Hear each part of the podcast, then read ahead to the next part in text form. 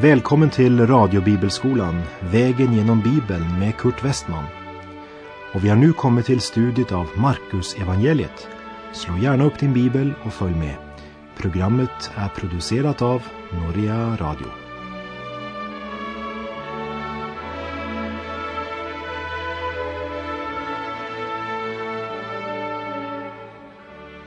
I det förra programmet avslutade vi vandringen genom Andra Mosebok.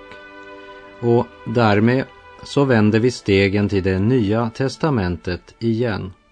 Och den här gången till Markus evangeliet.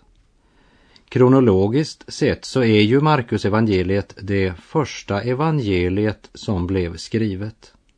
Faktiskt en av de första böckerna i det nya testamentet.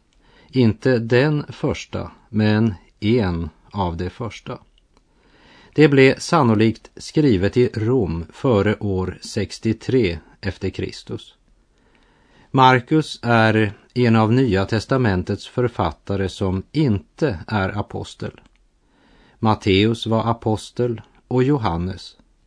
Lukas, han var en mycket nära vän med aposteln Paulus.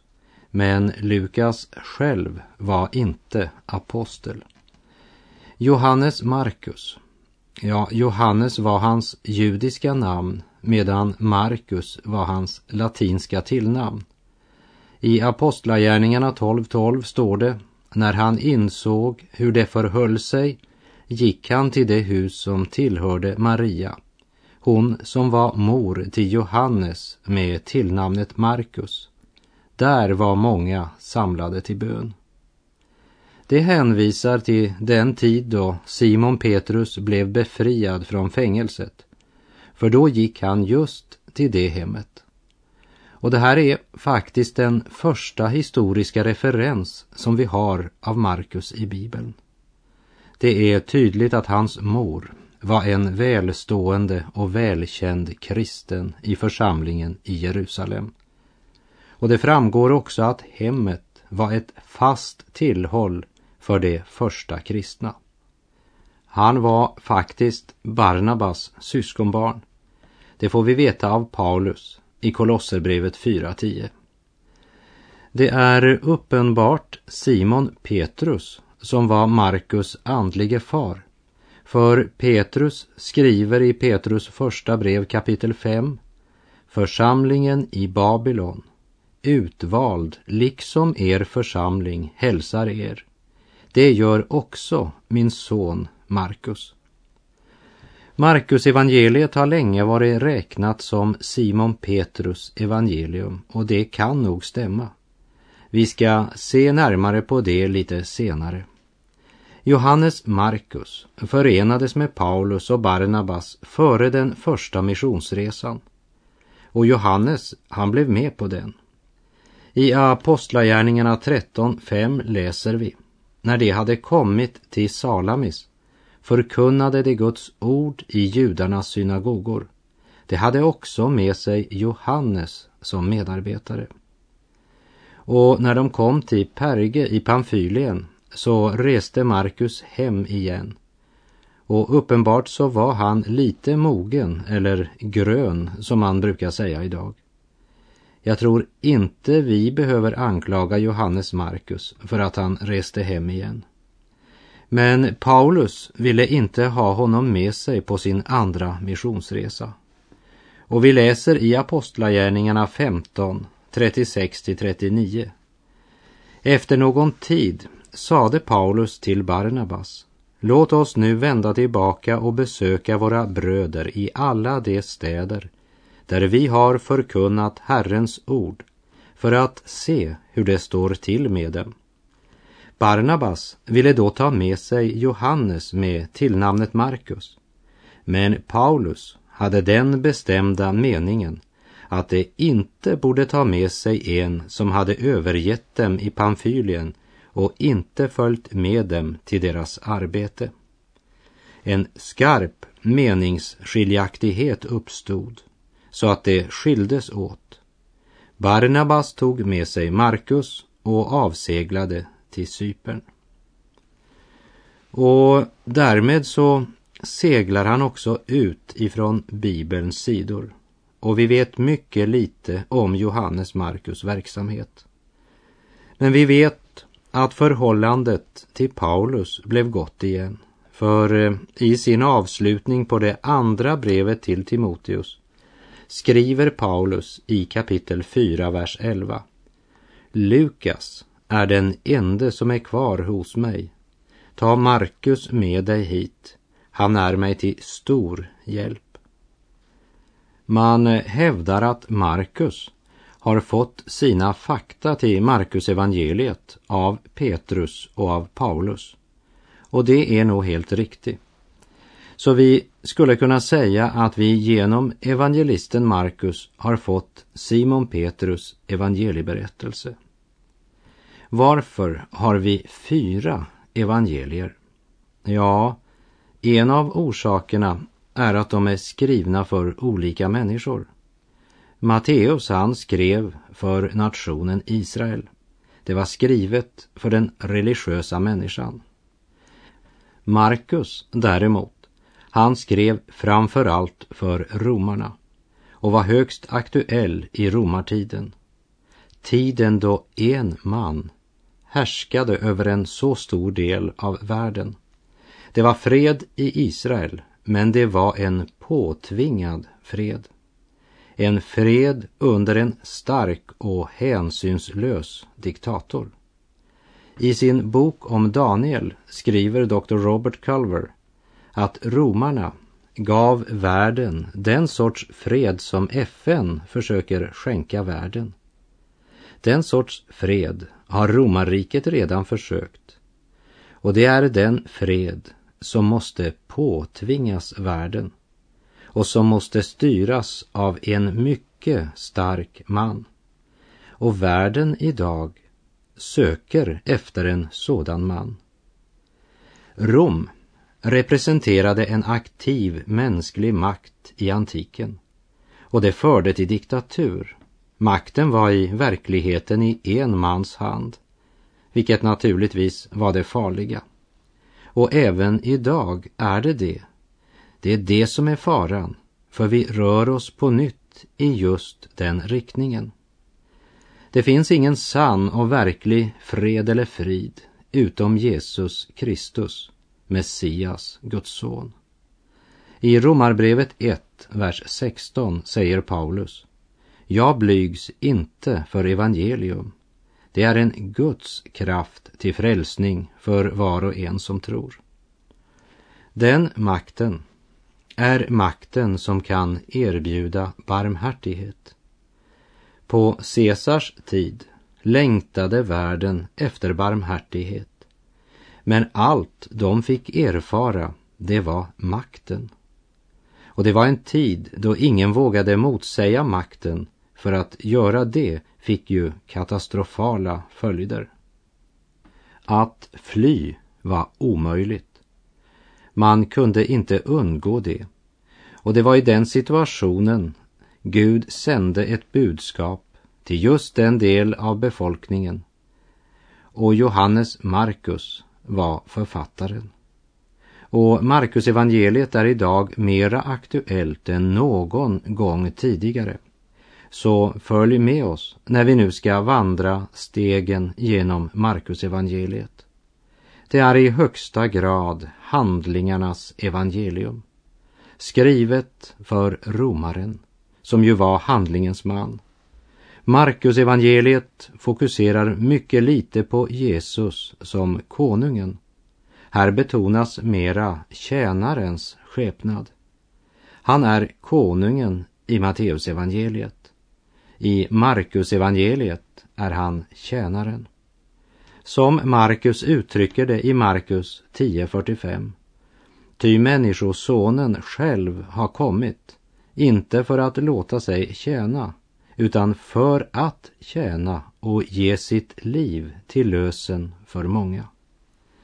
Markus presenterar Jesus som Guds son och som Jehovas tjänare. Här uppfylls det som står i Jesaja 42, vers 1 och 2. Se, över min tjänare som jag upphåller, min utkårade, till vilken min själ har behag. Över honom har jag låtit min ande komma. Han ska utbreda rätten bland folken. Han ska inte skria eller ropa och inte låta höra sin röst på gatorna.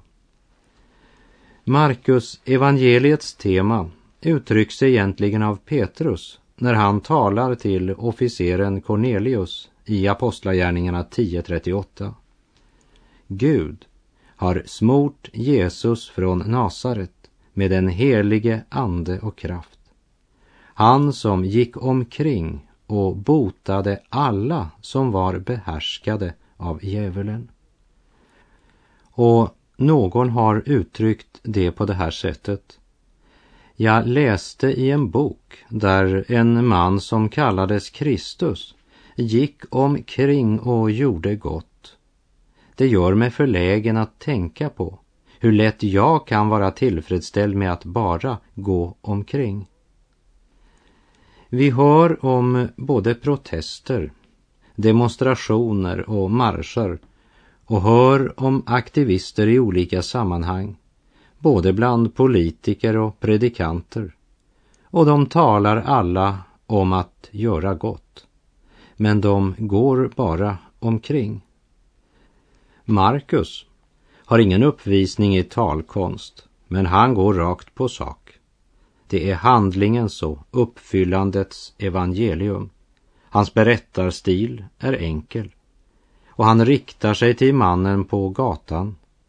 Och det är intressant att se att bindeordet och förekommer mer än något annat ord i detta evangelium. Mer än ett tusen gånger. Det är ett bindeord. Det är ett handlingens ord egentligen. Därför att ordet och måste följas av något mer. Ingen sättning slutar med ett och. Och leder alltid vidare till handling. Markus evangeliet är koncentrerat och kort nog för att en stressad människa ska kunna läsa igenom det. Det innehåller få citat från Gamla testamentet och de judiska traditionerna förklaras och stadfäster att det är skrivet för utlänningar, det vill säga för icke-judar. Matteus, han ger oss en släkttavla, ett släktregister. För en konung måste ju ha en släkttavla. Markus, han ger oss ingen släkttavla. För en tjänare behöver ingen släkttavla. Han behöver goda rekommendationer. Tjänaren måste utföra sitt arbete och det ska vi se i Markus evangeliet för det är så Jesus presenteras här.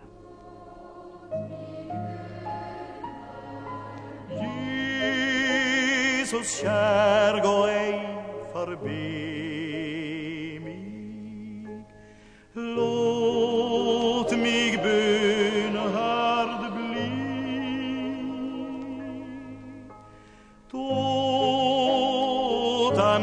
nåd du skänker. Gå ej mig förbi.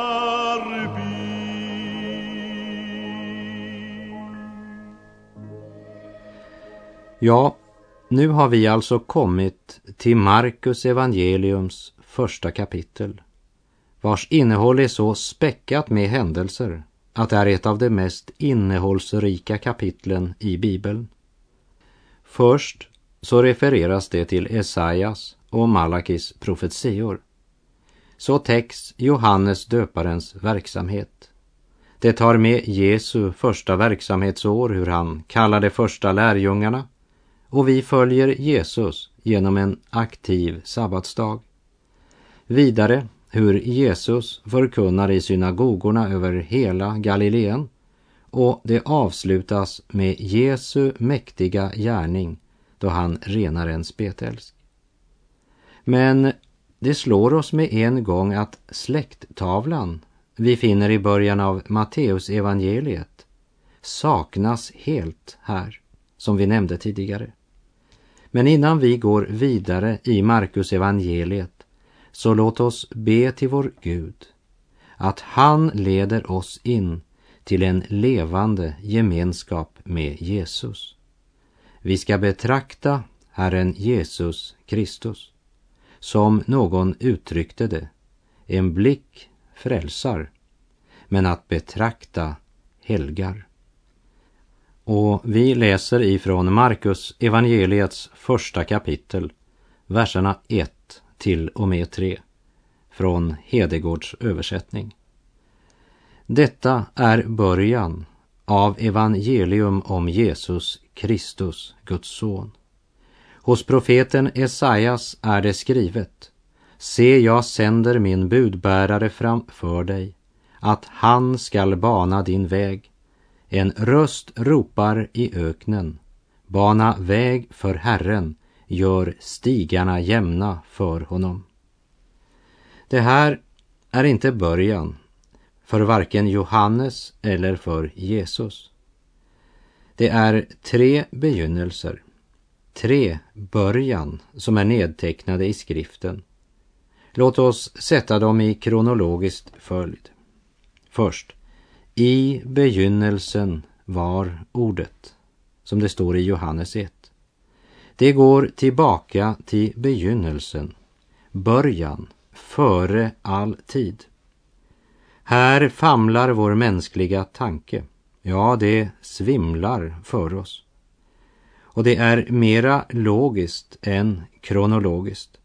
Därför att min tanke måste ha sitt utgångspunkt någonstans i det förgångna för att kunna gå vidare. Om jag ser ett flygplan i luften så måste jag anta att det finns en flygplats någonstans. Jag vet inte var någonstans. Men jag vet att ett ställe startade planet. Så när jag ser på universum så vet jag att det startade en gång, en plats. Och den platsen är Gud. Men jag vet ingenting om begynnelsen. Gud kommer ut från evigheten för att möta oss. Och jag har bara tagit utgångspunkt där han möter oss och inser att han var före det. För det andra, i begynnelsen skapade Gud himmel och jord. Första Mosebok 1. Här är det vi flyttar ut från evigheten och in i tiden.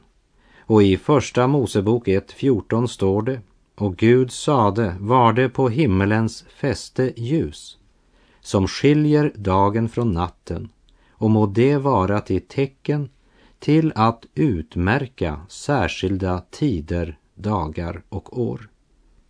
Från det ögonblicket existerar tiden. Och även om det är många, många människor som har försökt att datera universet så finns det fortfarande ingen som verkligen vet. Gissningarna, ja, de sträcker sig från 6000 år till 3 miljarder år. Vi vet så lite. Men när vi en gång ska stå inför honom och känna honom, så som vi av honom är fullt ut kända, ska vi inse hur dunkel vår blick var. Och vi kommer att förundra oss över vår dårskap och vår okunnighet. Vår Gud är en stor Gud och han har god tid. Och det tredje, detta är början av evangelium, som det står i Markus 1. Och det är detsamma som vi läser i Johannes 1. Och ordet var Gud. Han var i begynnelsen hos Gud. Här får vi en datering det går tillbaka till Jesus Kristus. Det dyrbara, fantastiska ögonblick då han iklädde sig mänsklig gestalt. Jesus Kristus är evangeliet. Och Markus, som eljest har få citat från Gamla testamentet, citerar sedan här två profetior. Och romarna som inte kände till så mycket av profetiorna men han skriver det här för att visa dem att han som han skriver om behöver ingen släkttavla men han behöver referenser.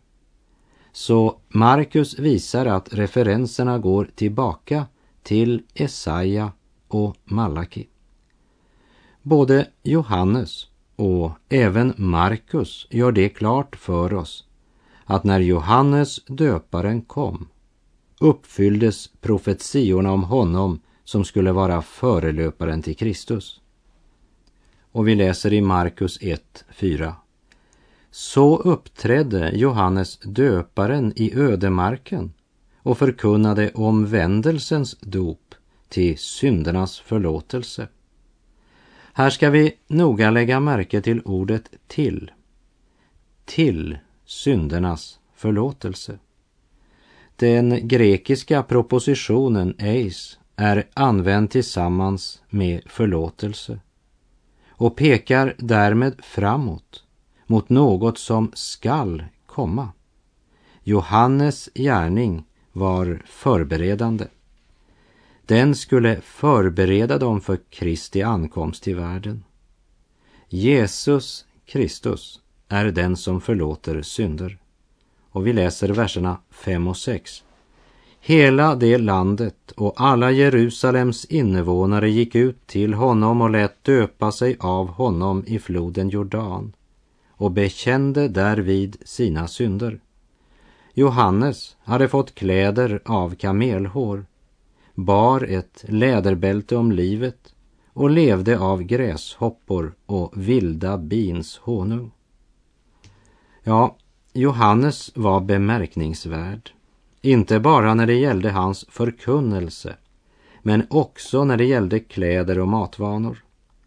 Detta var mannen som blivit avskild, utvald för denna gärning. Han tillhörde prästerskapet, han var levit och man förväntade att han skulle göra tjänst i Jerusalem.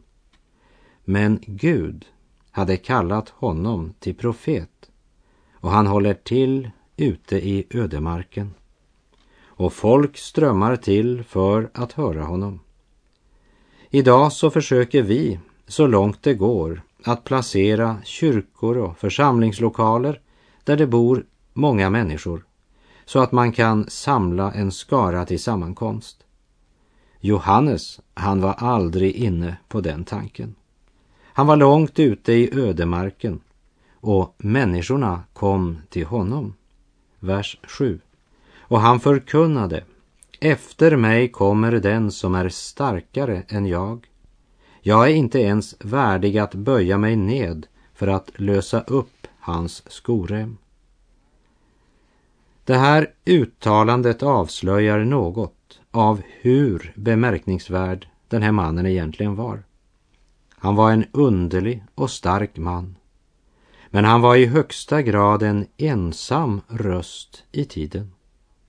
Lägg märke till hans ödmjukhet. Johannes döparen var en ödmjuk man.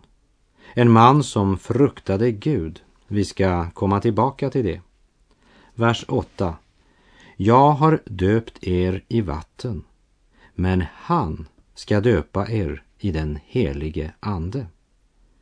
Här är den stora skillnaden mellan Johannes och Jesus. Det verkliga dopet är dopet i den helige Ande. Det rituella dopet sker med vatten oavsett ålder och syn. Och det är knutet löften till det och det ska på inget sätt förringas. Men om Jesus, säger Johannes, han ska döpa er i den helige Ande. Vers 9. Vid den tiden hände det att Jesus kom från Nasaret i Galileen och blev döpt av Johannes i Jordan. Av eh, parallelltexten i Matteusevangeliet vet vi att för att bli döpt av Johannes så måste man bekänna sina synder. Och Johannes, ja, han visste vem Jesus var. Han är den rene, helige, syndfrie. Och därför nekar Johannes först Jesus att bli döpt. För eh, han döper ju ingen som inte först har bekänt sina synder. Men då förklarar Jesus för Johannes vad som ska ske. Nu, när Johannes ska döpa Jesus. Det är den enda väg på vilken rättfärdigheten kan uppfyllas, det vill säga Jesus skall från och med denna stund då han blir döpt bära ansvaret för din och min, ja, hela världens synd. Kan du se Jesus stiga ner i vattnet, höra Johannes stämma som säger bekänn dina synder och så bekänner Jesus. Allt vad Kurt Westman har förbrutit sig mot dig påtar jag mig ansvaret för. Och allt vad han egentligen borde ha varit men aldrig kommer att vara, det påtar jag mig ansvar att vara. På den syndabekännelsen blev Jesus döpt. Och här kan du sätta in ditt namn. Och därför är hans dop begrundelsen för att han idag kan förlåta synder och döpa en benådad syndare med den helige Ande. Namnet Jesus betyder Guds frälsning eller den som Gud använder för att frälsa. Eller som Gud själv uttryckte det när han uppenbarade detta för Josef som vi läste i Matteus 1, där det står och du ska ge honom namnet Jesus, för han ska frälsa sitt folk från deras synder. Och evangelisten Markus använder just namnet Jesus oftare än någon av de andra evangelierna. Vers 10 och 11. När han steg upp ur vattnet såg han himmelen öppna sig och anden sänka sig ned över honom som en duva och från himmelen hördes en röst. Du är min älskade son, i dig har jag min glädje. Här möter vi en härlig uppenbarelse av treenigheten.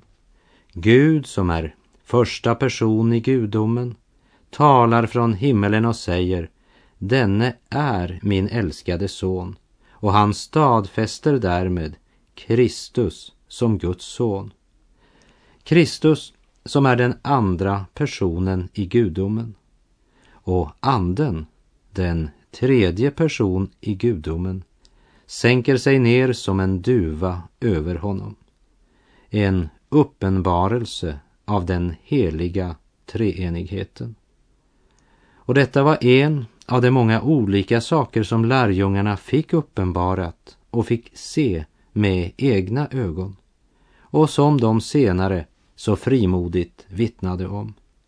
Och när Petrus och Johannes fängslades av Stora rådet så står det att de förundrade sig över deras frimodighet men kände igen dem och kom ihåg att de hade varit tillsammans med Jesus.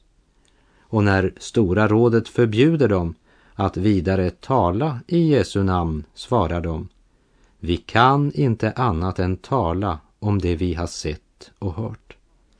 De talade om det Gud hade uppenbarat för dem. Och med det så säger jag tack för den här gången. Herren vare med dig. Må hans välsignelse vila över dig. Gud är god.